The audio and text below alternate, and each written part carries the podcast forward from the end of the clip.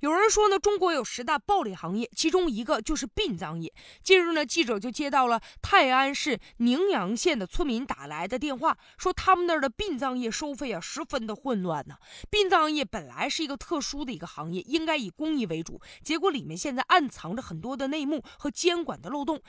收费名目呢也是比较多，有一些乱收费和高收费的一些现象。你比如说最便宜的骨灰盒还得四百八十块钱呢，而且呢，这在宁平阳县出现了享受国家惠民政策的低保老人在殡仪馆的花费，竟然比正常家庭正常死亡的死者家属收费还要高。可这样的收费标准是不符合相关的规定的，而且咱们国家有这个文件啊，比如说这个遗体的抬运费啊、抬尸费啊、火化费啊、骨灰。费等等，像对于一些生活比较困难的人员呢，都属于一些免费的范围。但是呢，作为这个低保户，没有享受到这样的一个优惠的政策，这就说明在当地呢，有一些人就是为了拿这个靠这个殡葬行业来挣钱来呢。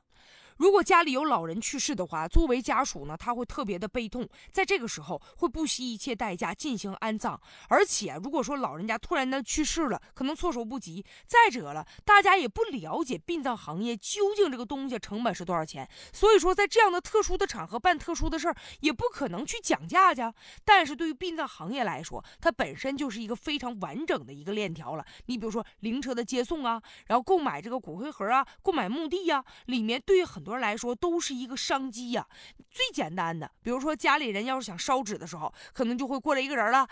就告诉你啊，说这个烧纸那是相当有说道的。如果你要烧好了话，对你这个家里人呢，那是有好处的。然后呢，帮你说了一套嗑，帮把纸烧了，你要给他十块八块的感谢他，根本就不够用，怎么着也得拿个三十五十的吧。而且在一些殡仪馆，曾经也被爆出说销售的这个骨灰盒，其中就有很大的这个挣钱的个空间。据业内人士啊就介绍说，一个呢成品价在二百到三百块钱的一个普通的骨灰盒，在普通市场上的售价在五百块钱左右。有的一些殡仪馆就要求了，你自己买的骨灰盒在我们这不好使，必须在我们这儿买。这样一来呢，就这个普通的二三百块钱的骨灰盒，可能到了殡仪馆收费就会达到上千块钱，这个毛利率啊，起码超过百分之五十，甚至有这个利润超过百分之一百的也很常见。而且有一些人在从中呢也。会找到这个权力寻租的空间。你比如说，去年曾经落马的山东呢，有一个呃县里的。殡仪馆原馆长呢叫做张峰，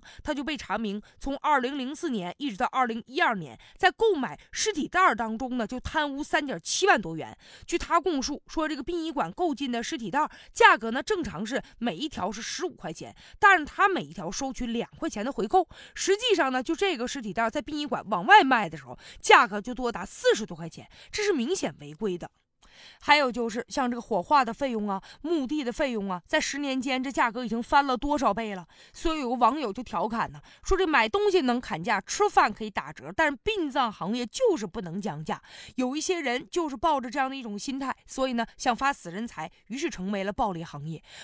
之前不是有个小品说嘛，人活着有时候活活不起，死都死不起啊。所以打死人主意的赚这个钱的人，他本身已经脱离了本来的公共的服务的这个属性了。所以说呢，这是也是对社会带来的一种伤害。目前必须要进行整顿和检查了，不能让这样的乱象愈演愈烈下去。